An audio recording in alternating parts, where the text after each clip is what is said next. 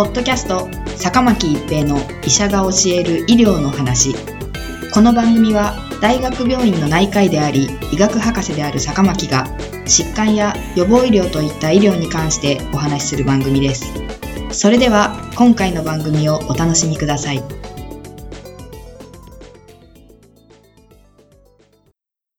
皆さんこんにちは、坂巻一平です。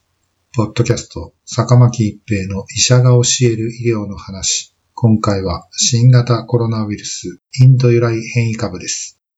2021年4月20日、国内の患者さんから得られた新型コロナウイルス陽性検体から新型コロナウイルス B1617 系統が国内例としては初めて検出されました。検疫では2021年1月9日より、すべての入国者に対し、入国時に新型コロナウイルス検査が行われています。すべての陽性検体について、国立感染症研究所でゲノム解析を実施していますが、2021年4月26日まで20例が B1617 系統と判定されています。これはインド由来の変異株と考えられています。B1617 の情報はグローバルデータベースには2020年10月に初めてインドから登録されています。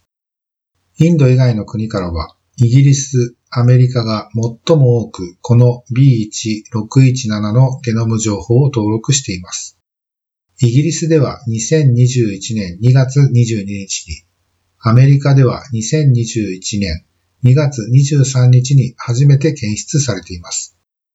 B1617 は2021年4月25日時点で19カ国からグローバルデータベースに登録されています。B1617 にはアミノ酸に変化をもたらす13の変異があります。B1617 は報道では二重変異株と呼ばれています。これはスパイクタンパクの E4849 と L452R という2つの変異を指すものですが、なぜ二重変異と呼ばれているのでしょうか ?E4849 はスパイクタンパクの484番目のアミノ酸が E、グルタミン酸から Q、グルタミンに置き換わったことを指す変異です。これまでに知られていたスパイクタンパク484番目の変異は E484K という免疫逃避と呼ばれるものでした。E484K は南アフリカ由来の変異株、ブラジル由来の変異株などが持つ変異であり、新型コロナウイルスワクチンの有効性の低下、再感染のリスク増加が懸念されています。一方、この B1617 の持つ E4849 に関しては、免疫逃避に関与しているかどうかのエビデンスは限られています。実験室レベルでは、新型コロナウイルスに感染した人が持つ中和抗体による中和活性が低下したことが報告されています。もう一つの L452R という変異は、カリフォルニア変異株と呼ばれる B1429 という変異株などが持つ変異です。この変異は新型コロナウイルスに感染した人が持つ中和抗体の中和活性低下や実験室でのいくつかのモノクローナル抗体によるウイルスの中和が弱くなることと関連しているとされており、ワクチンの効果低下が懸念されています。また、この L452R 変異が感染性の増加と関連しているとする報告もあります。つまり、この主要な変異が2つあるために二重変異という言葉が使われているようです。インドでは現在新型コロナウイルスの患者さんが急増しており、1日あたり30万人以上の感染者が報告されています。インドでは2021年4月時点で8割以上がこの B1617 に置き換わっているとされています。ただし、この8割という数字はゲノム解析が行われた新型コロナウイルスのうちの8割ということであり、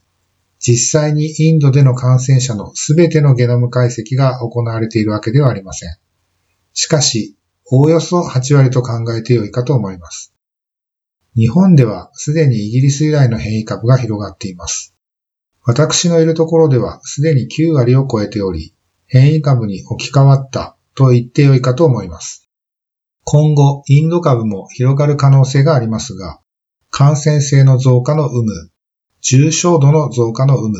再感染リスクの増加やワクチン有効性低下の可能性などについての情報が集積されるのを待たねばなりません。いずれにしても私たち一人一人ができることは変異株だからといって変わりません。できる限り外出を控える、マスクを装着する、3密を避ける、こまめに手洗いをしたり、アルコールによる出消毒をするといった基本的な感染対策をすることが重要です。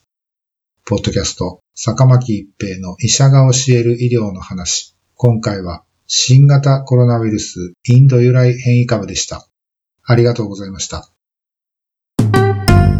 ポッドキャスト、坂巻一平の医者が教える医療の話。